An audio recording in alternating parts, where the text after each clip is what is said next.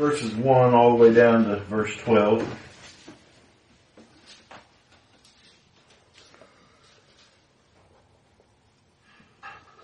It says, Who hath believed our report, and to whom is the arm of the Lord revealed? For he shall grow up before him as a tender plant, and as a root out of a dry ground. He hath no form nor comeliness, and when we shall see him, there is no beauty that we should desire him. He is despised and rejected of men, a man of sorrows and acquainted with grief, and we hid as it were our faces from him. He was despised and we esteemed him not. Surely he hath borne our griefs and carried our sorrows. Yet we esteemed him stricken, smitten of God, and afflicted. But he was wounded for our transgressions, he was bruised for our iniquities. The chastisement of our peace was upon him, and with his stripes we are healed. All we like sheep have gone astray, we have turned every one to his own way, and the Lord hath laid on him the iniquity of us all. He was oppressed and he was afflicted, yet he opened not his mouth. He is brought as a lamb to the slaughter, and as a sheep before his shears is dumb, so he opened not his mouth. He was taken from prison and from judgment, and who shall declare his generation? For he was cut off out of the land of the living, for the transgression of my people was he stricken. And he made his grave with the wicked and with the rich in his death because he hath done no violence, neither was any deceit in his mouth. Yet it pleased the Lord to bruise him. He hath put him to grief when thou shalt make his soul an offering for sin. He shall see his seed. He shall prolong his days and the pleasure of the Lord shall prosper in his hand. He shall see the travail of his soul and he shall be satisfied. By his knowledge shall my righteous servant justify many, for he shall bear their iniquities. Therefore will I divide him a portion with the great, and he shall divide the spoil with the strong, because he hath poured out his soul unto death, and he was numbered with the transgressors, and he bare the sin of many, and made intercession for the transgressors. Heavenly Father, we come this morning and we just thank you so much for Christ Jesus. We thank you for the Word of God who reveals Christ to us, and we thank you for the Spirit of God who teaches us and gives us hearing ears, seeing eyes, who opens up our understanding to be able to know the things of God that spiritually discern, that we in our flesh cannot ever understand rightly. Lord, we just thank you for the day that we have together. We thank you for these brethren that are here, these sisters. Lord, we thank you for the uh, opportunities that we always have to come and to worship together as we gather as a church. Lord, we just are grateful for that privilege that we still have. Uh, and Lord, we just pray that you would continue to grant us that freedom in this country to be able to freely assemble together and worship you. Lord, we thank you for the rain that you brought us last night. It was very much needed and we just thank you for that. and we thank you now for the time that we have together around your word. We pray, Lord, that you would speak to us. We ask that the Holy Spirit would be among us. That he would grant me clarity of thought and mind. That he would give me the words to say. Father, that he would keep me to the truth and keep me from error. Lord, I pray for these that are here that you might speak and minister to them. I ask, Lord, that you just might edify your people. Lord, I pray for those that may be your elect among us, that you have yet to grant repentance and faith, Lord, that they might turn and trust in you. They might uh, look to you solely for their salvation, Father, and then we pray that they, in obedience to your command, might come and that they might present themselves and profess Christ Jesus publicly and that they might be baptized and added to the church. Lord, we just ask that you just might grant those things in your sovereign will, uh, if that be your will.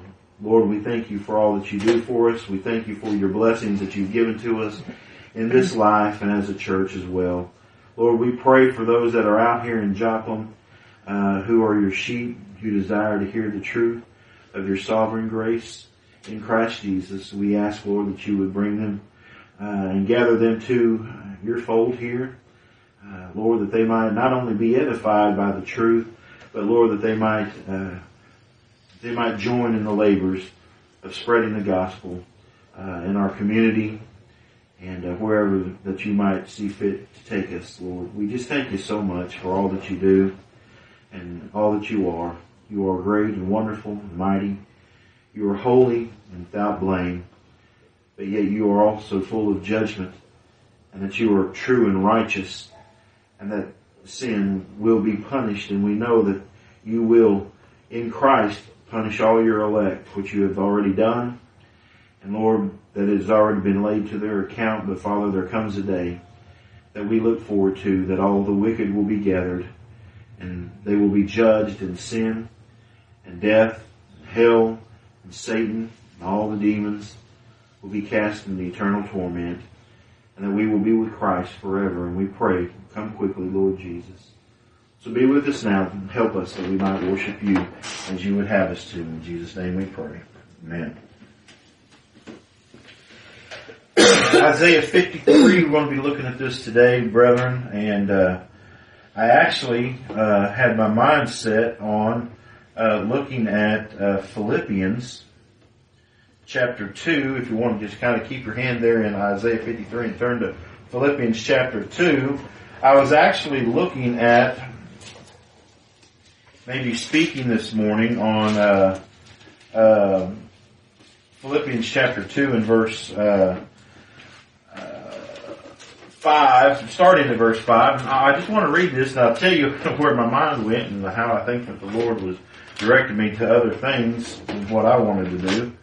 Uh, in verse 5 it says, Let this mind be in you which was also in Christ Jesus, who being in the form of God, thought it not robbery to be equal with God, but made himself of no reputation, and took upon him the form of a servant, and was made in the likeness of men, and being found fat in fashion as a man, he humbled himself, and became obedient unto death, even the death of the cross. Wherefore God also hath highly exalted him, and given him a name which is above every name, that at the name of Jesus every knee should bow, of things in heaven and things in the earth and things under the earth, and that every tongue should confess that Jesus Christ is Lord to the glory of God the Father. That was what I was actually going to preach on this morning, but as I got, I got to looking at that this morning and studying on that uh, a little more and kind of trying to expand some verses, dealing with uh, the content of this, um, what really stuck out to me is this seventh verse. But he made himself of no reputation and took upon himself the form of a servant and was made in the likeness of man and became obedient unto death, even the death of the cross.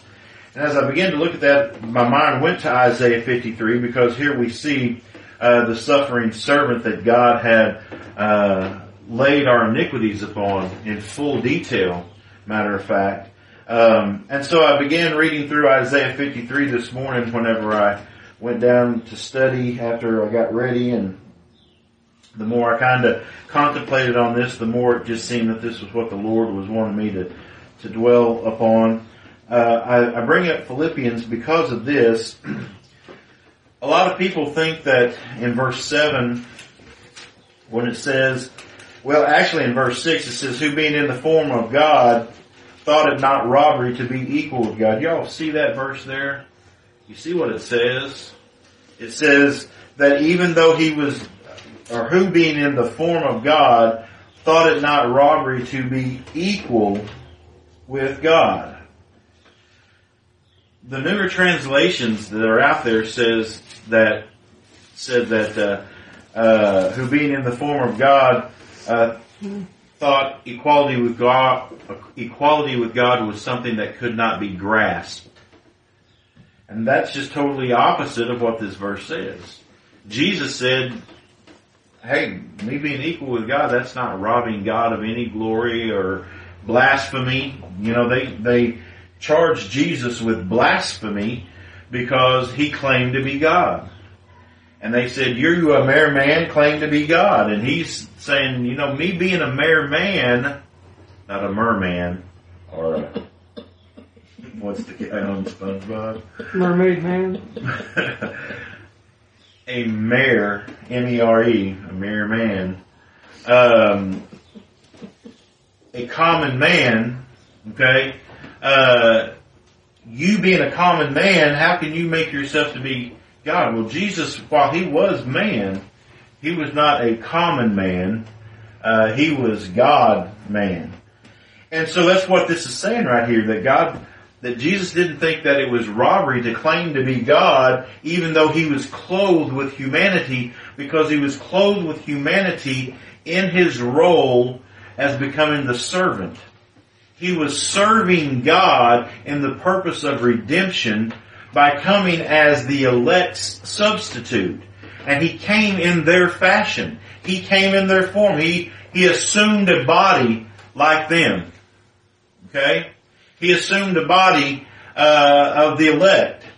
Now, I believe that this body was given to him before the foundation of the world.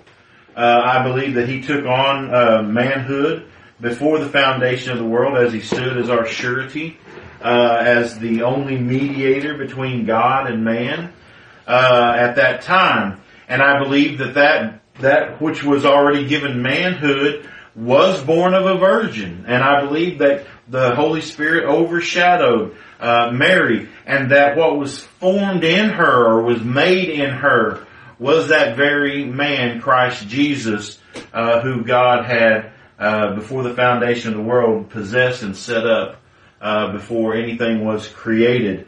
And so I believe in the virgin birth. I believe that he was born of Mary. I don't believe that he received anything from Mary as far as his manhood is concerned. Otherwise he would be of the earth earthy, where the Bible says he was the man from heaven uh, that he was spiritual. But that's another subject for another day. My point is, is that he made himself of no reputation comes right after that, and in those other translations that say that he thought equality with God is something that could not be grasped, it then says, but made himself of no reputation, and then they take that as he divested himself, or he laid down all of his godhood to come as man. And that's not what happened. Christ never did divest himself of any of his godly uh, characters or attributes. He was fully God.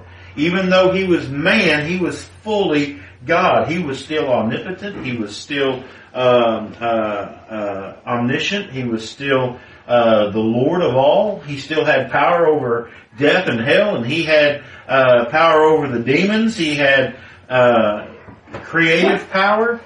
He had power to be able to kill and to and to make alive. He had all the powers of God. He had all the the uh, the attributes that God has. He was without sin. He was perfect. He was righteous. He was holy. He had all the attributes of God. Yet the Bible says that he made himself of no reputation. That means he didn't puff himself up. He didn't come as the religious leaders did. He didn't come on display as making, making something known of himself, but he came in a lowly way. He came in fashion uh, of a man, for one, and not only that, he came as a man who was not really stirring a lot of stuff or bringing a lot of attention to himself. He came in a meagerly way. He was born in a manger. Now we've all, we've grown up in this day and age where we've made this to look like some, you know, really cool thing that, you know, Jesus was in this little hut with a little manger and some nice little straw there and he was laying there and everything was perfect and listen, he was in a barn, in a stable where they kept animals and fed animals and animals pooped and all that kind of stuff in there. That's where he was born. He was born in a manger and, and that manger is what they put the hay in for the animals to eat out of. That's what a manger is. A manger is not a cradle for a baby. a manger is a place for where they put junk for the animals to eat. And that's where he was laid. And that's where he was. That's how he came. Right after that, he had, they had to leave and flee to Egypt because Herod was trying to kill him. And there they stayed there for several years and then they came back and at that point then he was raised as a carpenter's son living in Galilee. Place of nowhere, not, of no importance to the people of those, those days and around that area. It was uh, insignificant. Matter of fact, uh, Galilee, Nazareth, all those areas over there. I mean, even they even said, you know, can anything good come from that place?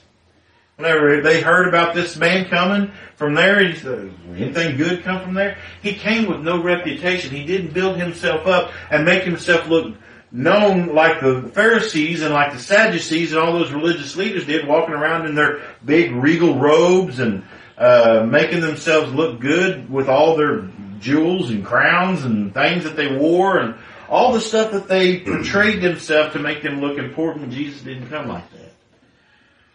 And he made himself of no reputation. But it says, and being found in the fashion of man, he humbled himself. And that's what this whole 53rd Psalm is all about, is the fact that Jesus made himself of no reputation because it pleased the Lord to send him in such a way. It pleased God to take on flesh and to come as us, His elect, and be the substitute for us, to live in our place so that righteousness could be established and so that it could be imputed to all His elect and so that His death would also be the penalty paid for every sin that His people had ever committed. And so Christ came in that fashion, in that way. He didn't say, I'm going to lay down my godhood so I can come and be man. No, it was God who stooped and became a servant to himself, first and foremost. He became a servant to God in serving God's purpose of election and serving God's eternal purpose of redemption of His people, which is God's purpose of election. But he was serving God's purpose, but in doing so he also came and was a servant unto his own people. He came to serve them as their mediator, as their intercessor, as their substitute. And that's what we find here. Look at verse 1. It says, Who hath believed our report, and to whom is the arm of the Lord revealed? That is a great question whenever we understand that throughout all of the Old Testament time, what the people of the New Testament time had in mind that the Old Testament time preachers were preaching was that there was this great Messiah who was going to come into them. He was going to come in regal robes and that he was going to come with a rod of iron and he was going to come in this majestic and magnificent way and destroy all their enemies and take Israel who had now become just a, a clustered little group of people there in the Middle East who the Romans were uh, oppressing, and that every other group of people around them had oppressed them, the Babylonians, and, and everybody else who had oppressed them for years, the Egyptians, all these people who had oppressed them for years and years and years, they were going to be destroyed and Christ was going to come and lift Israel out of the, out of the oppression and set them on thrones and make them priests, kings over the nations, and they was going to rule with Christ with a rod of iron, and they was going to be prestigious, and everyone was going to bow to them. And listen, that's still the mentality of the Zionists. That's still the mentality of dispensationalists who believe that one of these days all that's going to transpire in days in future. but what Messiah was, was not what they thought. And whenever Messiah came in that meek and lowly way who had no reputation, they's like, what are you talking about? That's our Savior. That's not our Savior. You mean to tell me this man from Galilee, this guy that has nothing, doesn't even have his own home, the Bible says that he, that foxes have holes, birds have nests, but he doesn't have any place to lay his head. He doesn't have anywhere to call his own. Doesn't have any, any money, doesn't have any doesn't have any of that stuff. Doesn't have any fancy clothes. He hasn't been called. He doesn't have a doctorate's degree. All he is is just this lowly man from Galilee. You're telling me that's our Messiah? And besides that, this man has now been taken and been charged with blasphemy from our religious leaders. I think our religious leaders know. They study the Word of God and they've been to seminary. They know what the Bible says and they know what our Messiah is going to be like. And so they have told us that this man's a blasphemer, so we probably ought to listen to them because they know the scriptures better than anybody else. And this man has been taken and has been beaten and even the Romans think this man deserves to die, which we found out Pilate really didn't think he needed to die, but yet he put him up there anyway. And here he is hanging on a cross. The Bible says that uh, cursed is anything that hangs on a tree. That's our Messiah? Our Messiah is the one that's hanging on a tree? How can that be? That can't be our Messiah. And you're telling me that by him dying, that I can be saved. That I'm saved by that. By that man hanging on a tree. That's how I'm saved. And I don't have to do nothing. Surely that's not true. Our religious leaders has told us our whole entire life that we have to be holy and we have to be righteous and that we have to strive for perfection and that we have to do everything that the law tells us to do so that we can be accepted by God and that we can be uh, uh, that we can be uh, kept by God. Because if we don't, then we lose it. And so you're telling me all I have to do is trust that what this lowly man from Galilee who's hanging on that tree, that he is my savior and that what he has done is all I need to trust in? Who hath believed our report? Who hath believed that this thing can be the gospel? You're telling me the gospel is there was a man who hung on a tree and died and resurrected and that's all I, I just have to believe that what he did is all and I don't have to do anything? See, brethren, that's where our flesh, that's where our Adamic nature comes in. Our Adamic nature always, always, always wants to look at self-righteousness instead of Christ righteousness. It always wants to think that salvation comes by something that I have to accomplish or someone who I have to be in order to be accepted or kept by God. And so that question is a very profound question. Who hath believed our report? And the answer to that, as I've mentioned to you guys and preached here often, the answer to that report is the second question that is asked. It's found in the second question that is asked. Who hath believed our report and to whom is the arm of the Lord revealed? The ones who believe the report that Christ alone is our righteousness are the ones to whom the arm of the Lord has been revealed. The power of the Lord. The arm of the Lord speaks of the power of the Lord. The power of God. And the Bible says that the gospel is the power of God unto salvation. The good news. The good news of what? Of Jesus alone for righteousness. The gospel is about a person. It isn't about a duty or an action that you do. The gospel is not believe on the Lord Jesus Christ and you shall be saved. That's not the gospel. The gospel was actually preached before Peter ever said, believe and be baptized or believe on the Lord Jesus Christ and thou shalt be saved. The gospel was preached before that. And the people whose ears had been opened and eyes had been opened and heart had been re- had been uh, uh, uh, had been uh, made anew, the, the old heart taken out and the new heart put in. Whenever that person who had been uh, converted of God, given spiritual understanding, spiritual eyes, spiritual ears, whenever that person had been quickened of God to be able to know these things, whenever that gospel was preached, the question was, well, what must we do? As is just about everybody's question always is, is what do we have to do? Why? Because that's the first thing that the flesh thinks to do. Well, obviously we have to do something if we're going to get that. We have to do something for it.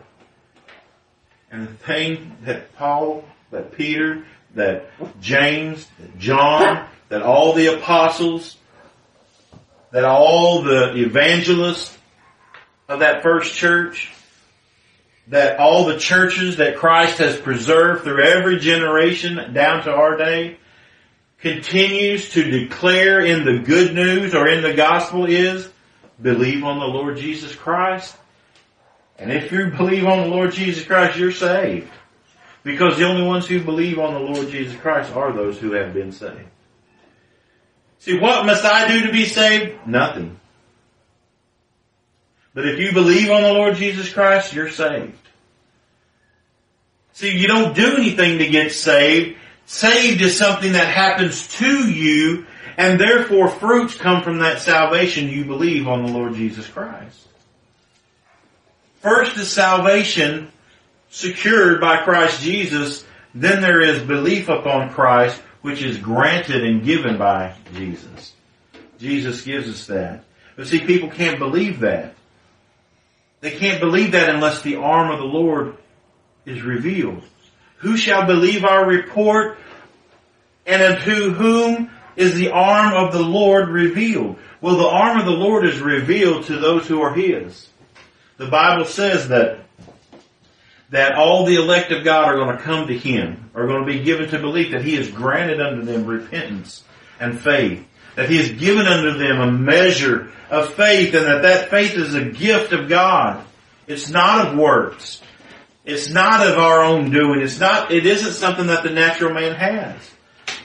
The natural man does not have faith that believes on the Lord Jesus Christ. That is a spiritual gift that is given to spiritual people who have been given spiritual life from the Spirit of God alone.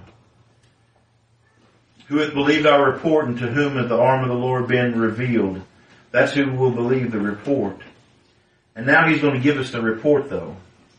Now he's going to tell us what the report is. Look at verse 2. For he shall grow up before him as a tender plant, and as a root out of dry ground. What is that talking about? Well, that's talking about the Lord Jesus again in this comely nature. This nature, what does the word comely mean? Something that's not extravagant, right? Uh, in extravagance, okay? Uh, he, he came with no, uh, no form or no comeliness, no extravagance, no, no pomp and circumstance, no pomp and glory. Okay? He wasn't a, he wasn't a man that everyone was going, hey boy, that's a good looking guy. Hey man, that guy, he looks, he looks like somebody we could trust. He looks like somebody we could follow. No, there wasn't nothing about him that even seemed to be, he just was common, what that, what he was. He says, for he shall grow up before him, before God, as a tender plant and as a root out of dry ground. Now what's the illustration that God is trying to point to us here? Well, you would think God coming into the world would come with, again, pomp and glory, right? Here's the King of Kings, the Lord of Lords, the God of the universe, the creator of all things, and he is coming into his creation. But yet, he didn't come with all that stuff. He came humbled as a servant. He came clothed with humanity. And just like, you know, out here in our yard, it's been dry. It rained last night, which we needed tremendously, but our yard has been dry as a bone. And I mean, it's just been, the grass has been crispy, the ground is just hard, and it hasn't had any water on it. But yet, whenever a blade of grass or whatever it is that's growing first comes up out of that dry ground, it doesn't come out full of fruit or vegetables or whatever is growing on it, flowers, right? My wife, she has flowers, she has vegetables and plants and stuff and everything. Whenever she plants that and those things start coming out, although she's gotten to the point now where she goes and buys her plants already planted and halfway grown. But some of them she plants. Um, But whenever she plants those plants, what happens? First comes the first comes the little leaf or the stalk, or first comes the the the just a little blade, then the stalk, and then the fruit, right? The blade comes out. Whenever it comes out, you almost can't even tell what it's going to be. It's just plain. It's just a plain blade that comes out. Well, that's what the Lord is trying to get us to understand here. Is whenever Jesus come, He didn't come in all this pomp and glory. He came robed as a servant. He came in comeliness, uh, or in a, and with no comeliness. It says, and when we shall see Him, there is no beauty that we should even desire Him. He was despised and rejected of men. We know that during his life here, he was despised and rejected of his own people. They didn't, they didn't want to have anything to do with him. They rejected him, especially the religious leaders. They rejected him. it says that he was a man of sorrows and acquainted with grief. Often we see in the scriptures how the Lord, while he was here, was full of sorrows for the things that he saw the unbelief that was in the people, the uh, uh, the unbelief in his own people, uh, his elect. That uh, uh, you know, can you imagine Peter, his right hand man, whom he had promised the Lord? It don't matter what happens, Lord. I'm always going to be here, right beside you. I'm going to take care of you. Nothing's going to happen to you. And Jesus told him, he said, you know, you don't even know what you're talking about. He said, tonight before the cock crows three times and by the morning, you're going to deny him, or by the time the cock crows, you're going to deny me three times. He's like, it can't never be. I ain't ever gonna, you know. What happened? Exactly what the Lord said. Can you imagine Christ at that very point whenever he was being tried and convicted uh, among these men who were blaspheming him and telling lies and untruths about him. And whenever whenever Peter was asked, "Hey, don't you know this man? Don't, weren't you one of his followers?" and he rejected him once, rejected him twice. Third time, the Bible says he rejected him with cursings. I mean, it wasn't just, "Hey, I don't know that man." It was like with cursings. You know, GDU, I don't know this effing man. Whatever the cursings was, I don't know what he said, but, you know, he did it with cursings. You know? Can you imagine that? Being the Lord. Can you imagine? Here's your deepest friends all scattering. In your time of crucifixion and you're being beat and crucified. And everyone that you know, everyone that you love, everyone that you've invested three and a half years of teaching and nurturing and just being there for them, healing the sick, healing the blind, raising the dead, doing all these miraculous things and pointing people to God, telling them about their salvation, and yet here at the time that Christ was at the point of despair, not despair, he wasn't in despair, but he truly was uh, in a point where uh, he was rejected, full of sorrow, and all of his friends left him. We, he was despised, and we esteemed him not. We didn't make anything of him. Look at verse 4. He said, Surely he hath borne our griefs and carried our sorrows. See, here's the very nature of his substitution for us. The Bible says in James that he was tempted like us. That in every facet he was tempted like us, yet without sin. He knows exactly what it means to be like us. He's felt our sorrow. He's felt our grief. He has felt our hardships. He has felt our our um, uh, uh, uh, limitations, so to speak.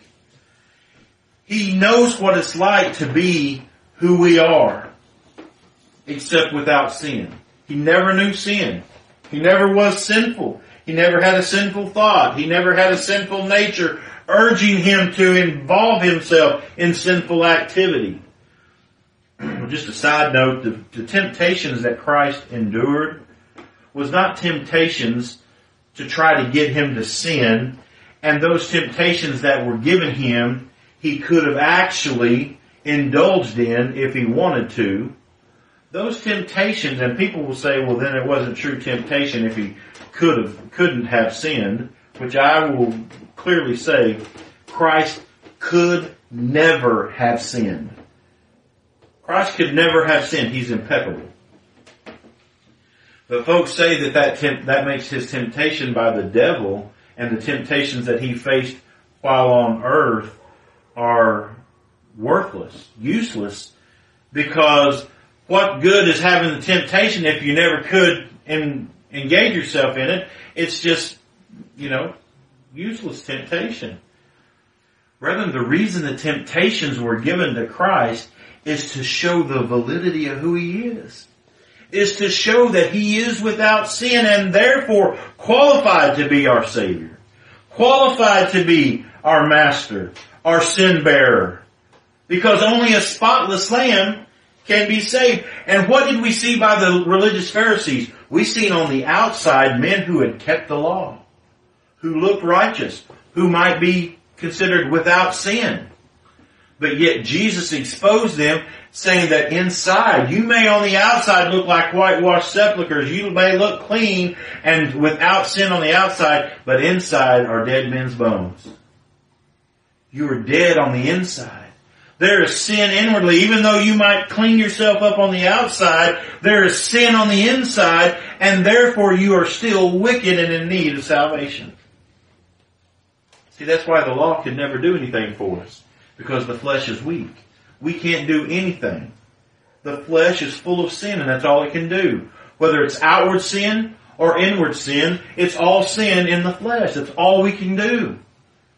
And so Christ him enduring those temptations was not to endure so he can like, and I really would like to do that, but I'm not because I'm going to stay true to God and I'm going to, you know, be a great example to my people. He did stay true to God and he is an example to his people, but it's an example of God in the flesh. See, we can have confidence that Jesus Christ is God because temptation could find nothing in him. The Bible says that Satan and, and, temptation found nothing in him. What does that mean when the Bible says that? It found nothing in him. It means there was no sin to tempt. The Bible, there was no lust to tempt. The Bible says in James, how is a man drawn away in sin? It says that he is drawn away by his own lusts. And whenever that lust is conceived, it bringeth forth sin. See, Jesus could have never sinned because he never had lust in his heart. He never had anything in there for sin to tempt, for Satan to tempt, for the things of this world to tempt. He was perfect and holy and righteous. He was God. There was no unrighteousness in him. There was no sinfulness in him. Therefore, his temptations prove this is the Messiah. This is God manifested in the flesh. This is our suffering substitute. The perfect Lamb of God. He hath borne our griefs and carried our sorrows. So in all of that and Him coming and experiencing all the things that He has experienced on our behalf for us, yet we did esteem, esteem Him stricken, smitten of God, and afflicted. That's how the people looked at him. Look at that. Whenever he was hanging on the cross, remember? He was hanging on the cross. They were blaspheming him. They were laughing at him, mocking him. If you are the Son of God, come down off that cross. He saved others, how come he can't save himself? They just esteemed him as stricken and smitten of God, another afflicted man. But look at verse 5. But he was wounded for our transgressions. He wasn't wounded because he was some stricken and smitten person. for nothing. He was wounded for our transgressions. He was on that cross for us. he was bruised for our iniquities. He wasn't there for his own or for anything that he had done. He wasn't there because he broke the law and therefore needed to be punished by the religious people or Rome. Rome couldn't find nothing wrong with him. The religious leaders really couldn't find nothing wrong with him, so they had to plant false accusations against him. They just didn't want, they wanted him out of the way. He was a, he was a burden under their saddle. He was a hindrance to their mission to keep power over the people. He was wounded for our transgressions. He was bruised for our iniquities. The chastisement of our peace was upon him. What does that mean? The chastisement of our peace. That means that the Lord was chastened or the Lord experienced uh, that uh, that uh, uh that uh, punishment so that we might have peace. The chastisement of our peace was upon him and with his stripes we are healed. Now I want to make a side note here. That verse there, Isaiah 53, 5, is often used, especially by the charismatics and the faith healers and the TV preachers and all that kind of stuff. This verse is used to say that by the stripes on Jesus' back, by his crucifixion, that he has purchased healing for everybody, that if we will just have faith and pray for that healing, that God will heal us of every infirmity that we might have, because by His stripes we are healed.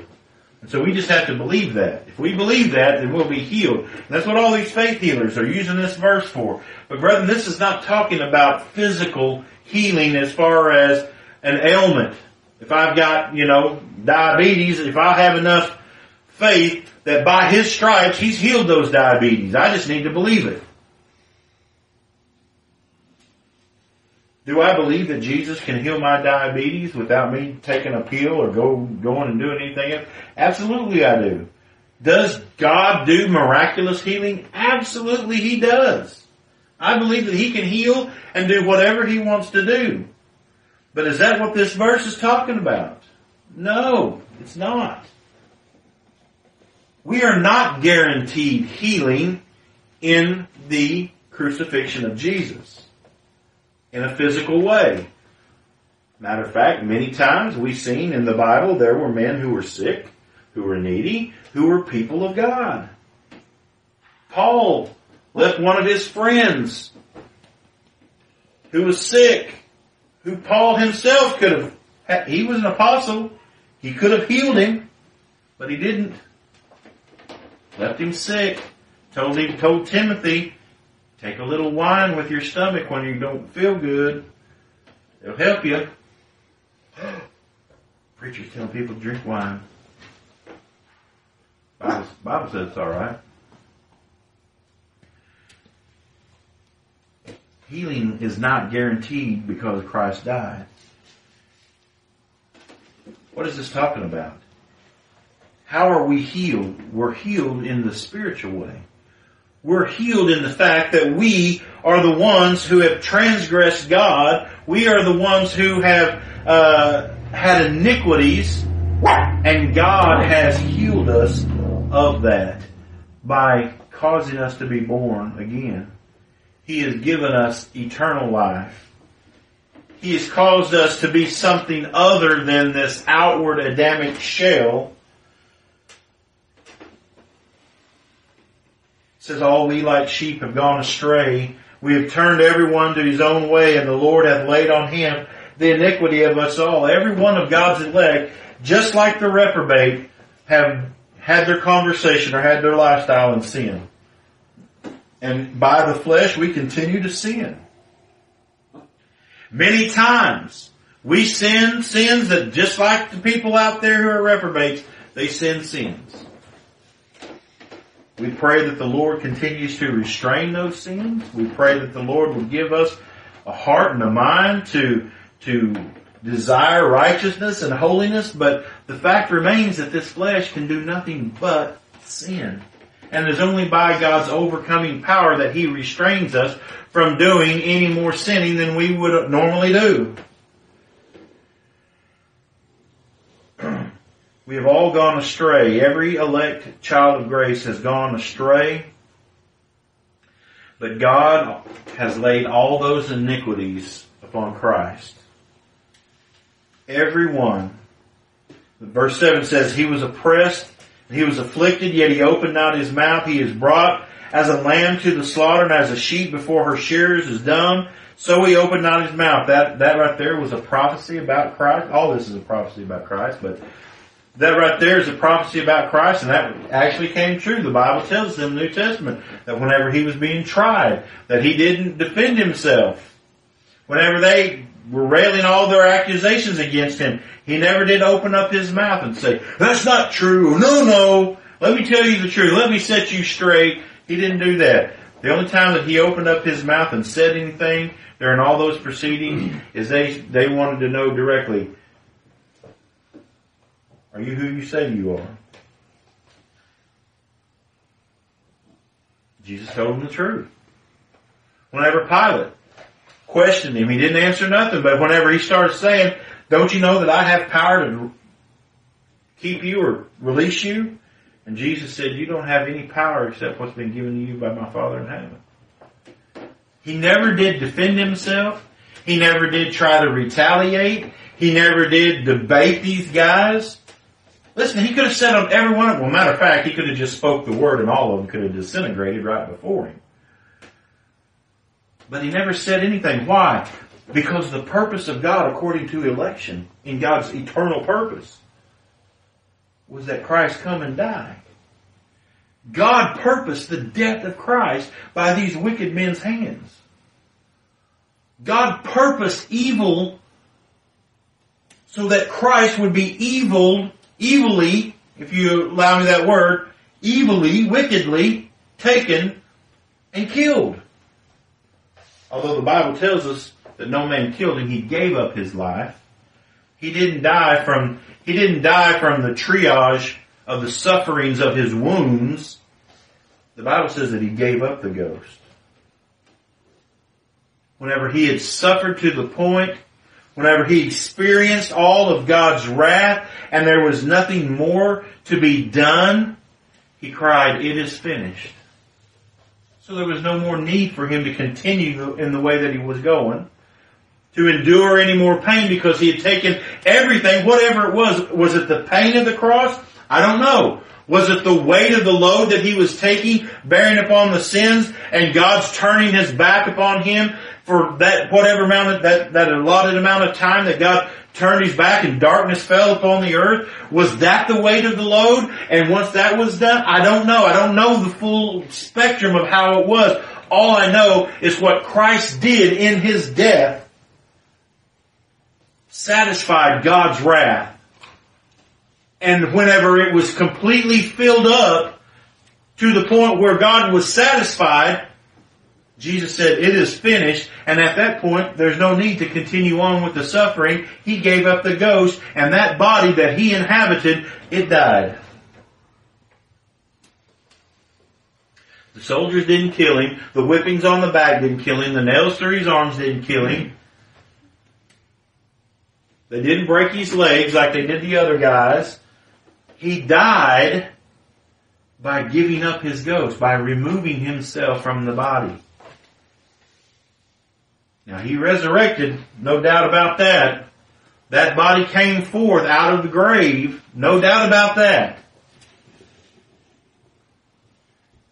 But the Bible says that he give up the ghost. He says, he was taken from prison and from judgment and who shall declare his generation? What's that mean? He was taken from prison and from judgment, and who shall declare his generation? That don't even seem like it goes together. It don't make any sense. You ever thought about that? He was taken from judgment and from prison and taken to what? Well, the verse right before, as a sheep led to the slaughter, right? A lamb led to the slaughter. He was taken to be killed. And what was the promise? Well, the promise to Abraham was by your one seed, there was going to be thousands of seeds from every nation. But yet, right here, and at Jesus' time, this was only being done among the Jews. Some Gentiles had been included, but primarily this was to the Jews. The gospel hadn't went out to the nations. And so what, what about the promise to Abraham? Where's his seed going to be? Who's going to, who's going to declare or who's going to proclaim this to his seed? Who is going to, where's his seed going to be? Where's the generation that's going to come from this man? Why does he ask that question? Well, look at the next part of that. For he was cut off out of the land of the living. Well, obviously he can't have a seed if he's dead. If I would have died in 1995, none of you kids would have been here. my seed wouldn't have been here. Why? Because my first child was born in 2000. If I would have died in 1995, none of my seed would be made manifest. That's the question here. Where's this seed that's going to be as many as the sands of the shores, the stars in the heavens, that no man can number, that is going to be from every tribe, language, tongue? How is that going to be declared if this man dies? For he was cut off out of the land of the living for the transgressions of my people. Whose people? Is it everyone in the world? No, it was for the transgression of my people. Whenever we look back and he said that he, he was, he died for the transgressors. When he bore the iniquities of the transgressors. Everyone wants to say, well, hey, everybody's the transgressor. Everyone from Adam is a transgressor. So that means he died for everybody. But looky here. He says that he, for the transgressions of my people was he stricken. His people are the ones that he loved before the foundation of the world, who he gave to Christ.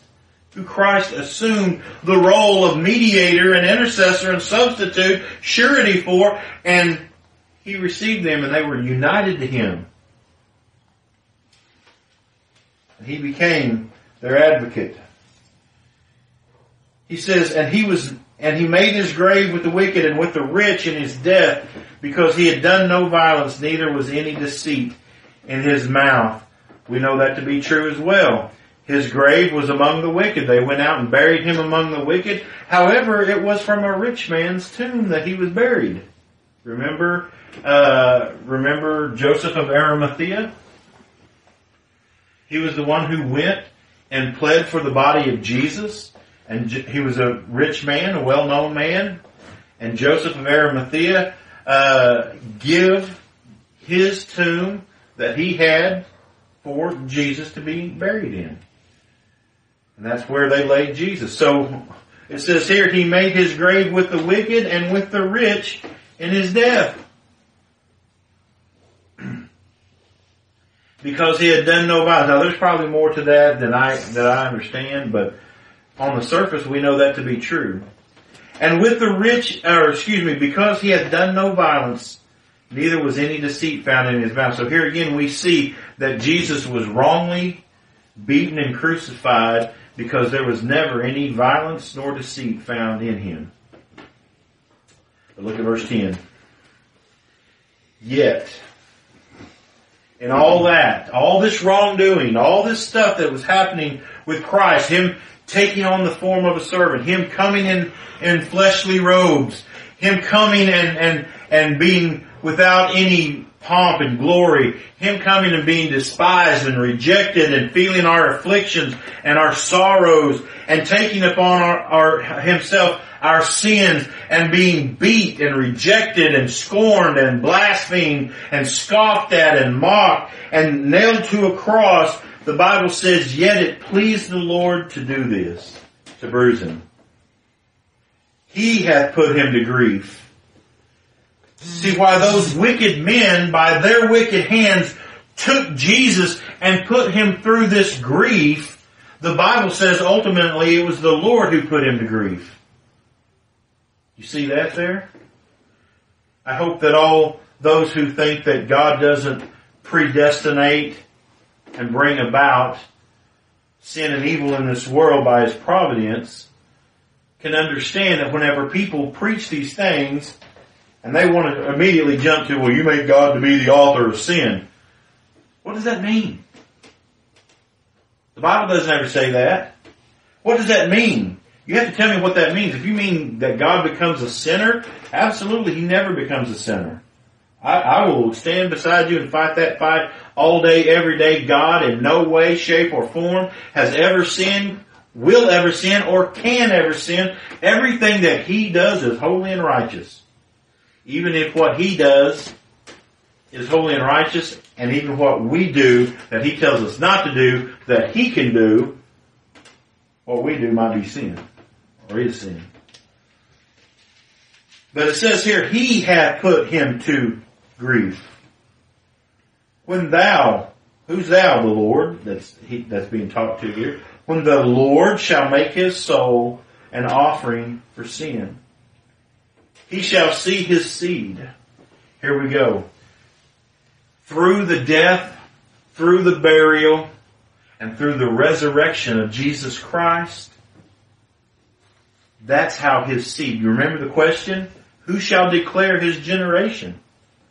What's going to come of the seed? How is his seed going to be perpetuated through all the earth if he dies? You know the Bible teaches a principle. It says, unless a grain of wheat falls into the ground and dies, it standeth alone, it abideth alone. But if it dies, it will bring forth fruit. Whenever you put a seed into the ground, that decaying and that rotting of that seed, that's what breaks forth and brings forth that little shoot of new life. And out of that little shoot, what happens? Whenever your mom plants a tomato plant out here and out of that thing shoots this little shoot, out of that one seed that's planted, what happens? You get how many tomatoes? A lot of tomatoes. And what's inside those tomatoes? More seeds. How many seeds do you think is in a tomato about that big? A bunch. Let's just say 20 seeds. There's usually more than that.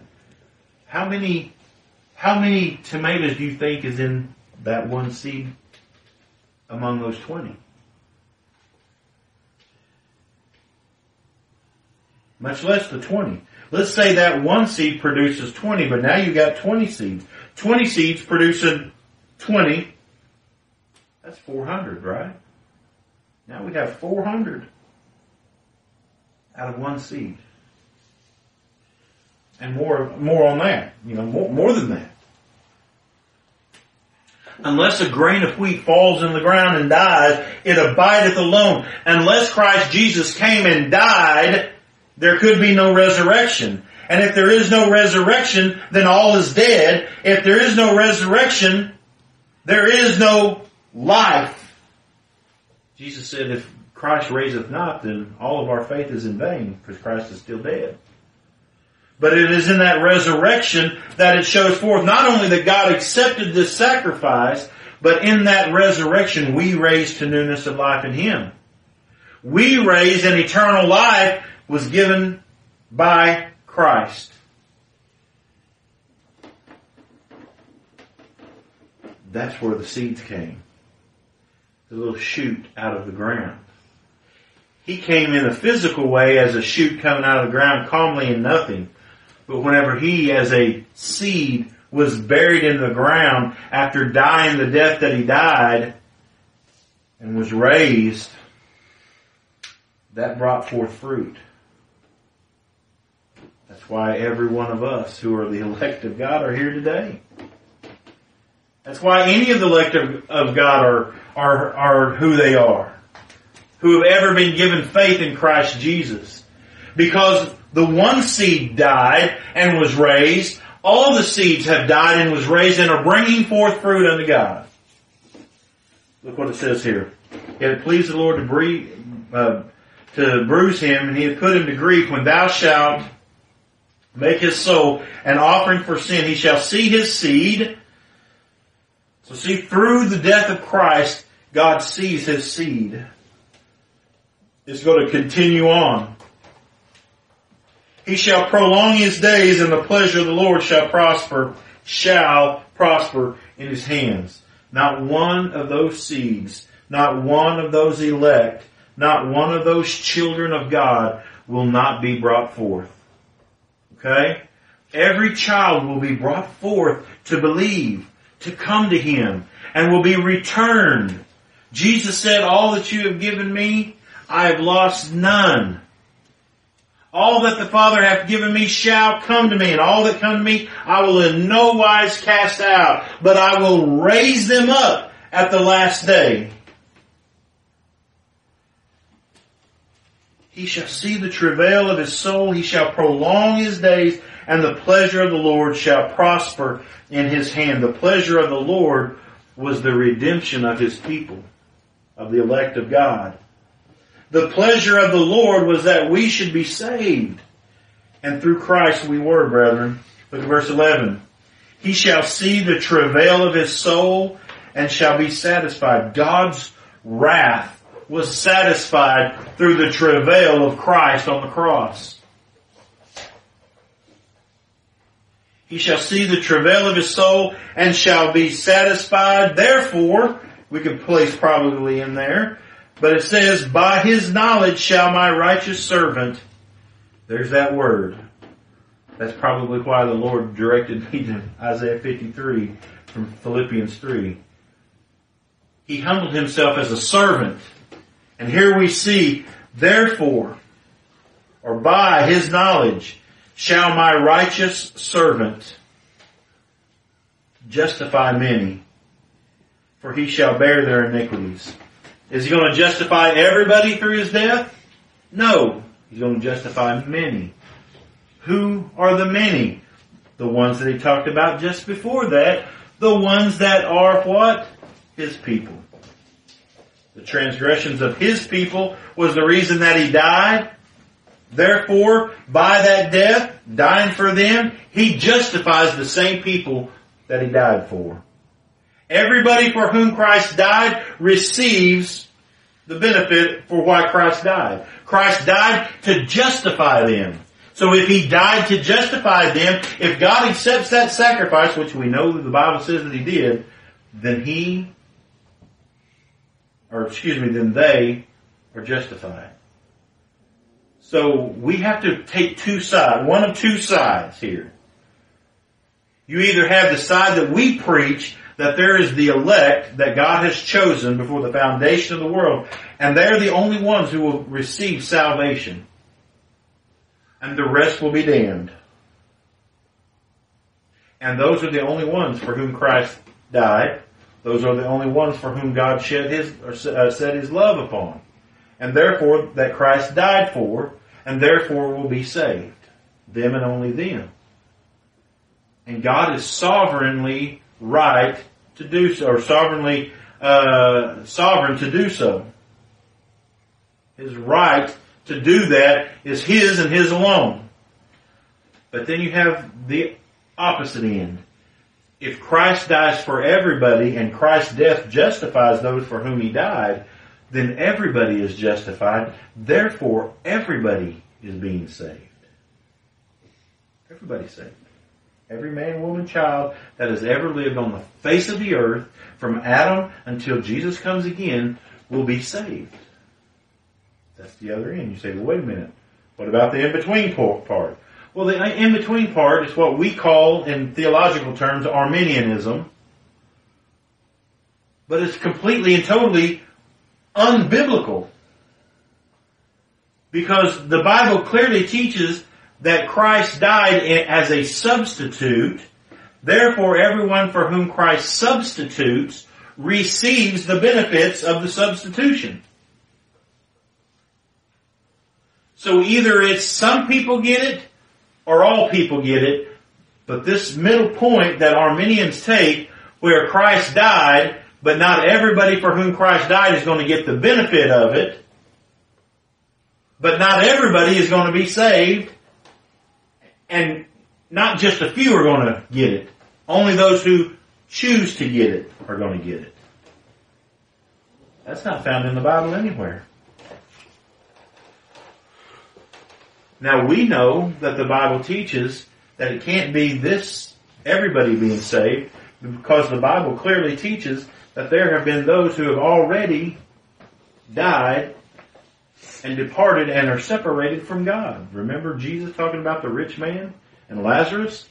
And the rich man lived abundantly in this life, but whenever he died, he died and went to hell.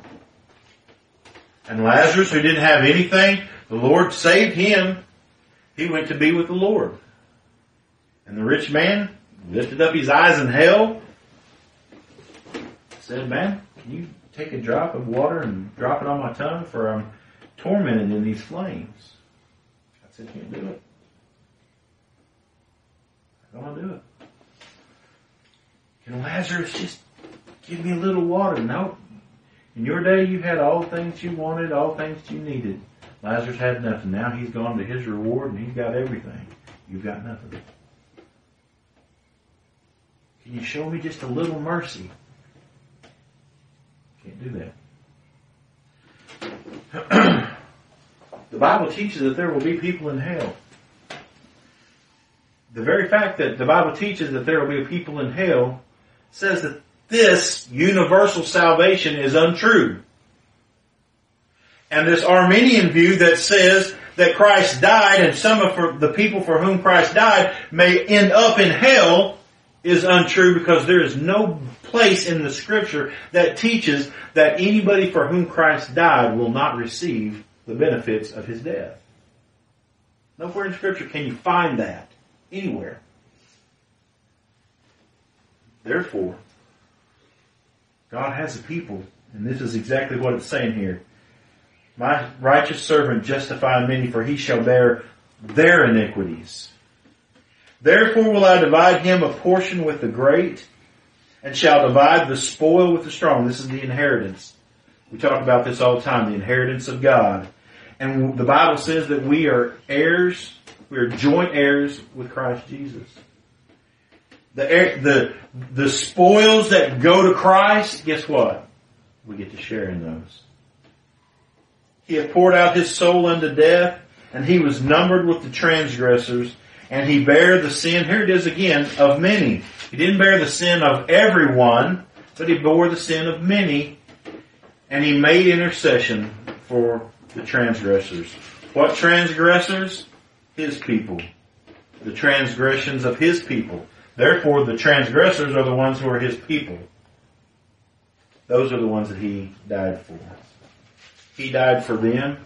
He made intercession for them. So what did the suffering servant do? He suffered. He took on the wrath of God upon himself. He took our sins upon himself, but he experienced the full wrath of God and through that justified the many now turn with me if you would, and I want to tie this back to Philippians. Because for some reason the Lord had me thinking about that beforehand and took me to uh, Isaiah. But let's go back to Philippians chapter 2. It says in verse 8, and being found in fashion as a man, he humbled himself. He was found in fashion as a man, as we just read. Why, why was he in the fashion of a man? because he came as the substitute for the transgressors. He had to be in the form of a transgressor to make substitution as a transgressor, even though he never transgressed. It says that being in the form and fashion as a man, he humbled himself and became obedient unto the death, unto death, even the death of the cross. But look at verse 9. Wherefore God hath highly exalted him and given him a name which is above every name, that at the name of Jesus every knee should bow of things in heaven, things in earth, and things under the earth, that every tongue should confess that Jesus Christ is Lord. Brethren, it is through Christ's humiliation through his coming down and taking himself of no reputation that we were justified. But by that God not only justified us, but he glorified his son. Because by that crucifixion, by that being obedient unto death and the death of the cross, the Lord now highly exalts him and has given him a name above every name. And there will come a day when every knee shall bow and every tongue will confess that Jesus Christ is Lord to the glory of God. Amen. Anybody got any questions or anything you'd like to add? Any comments?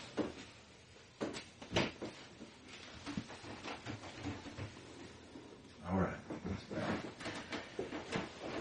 Gracious Father, we thank you once again for this day and we thank you for the Lord Jesus Christ. We thank you for the perfect salvation, Lord, that has been your eternal purpose before the ages began.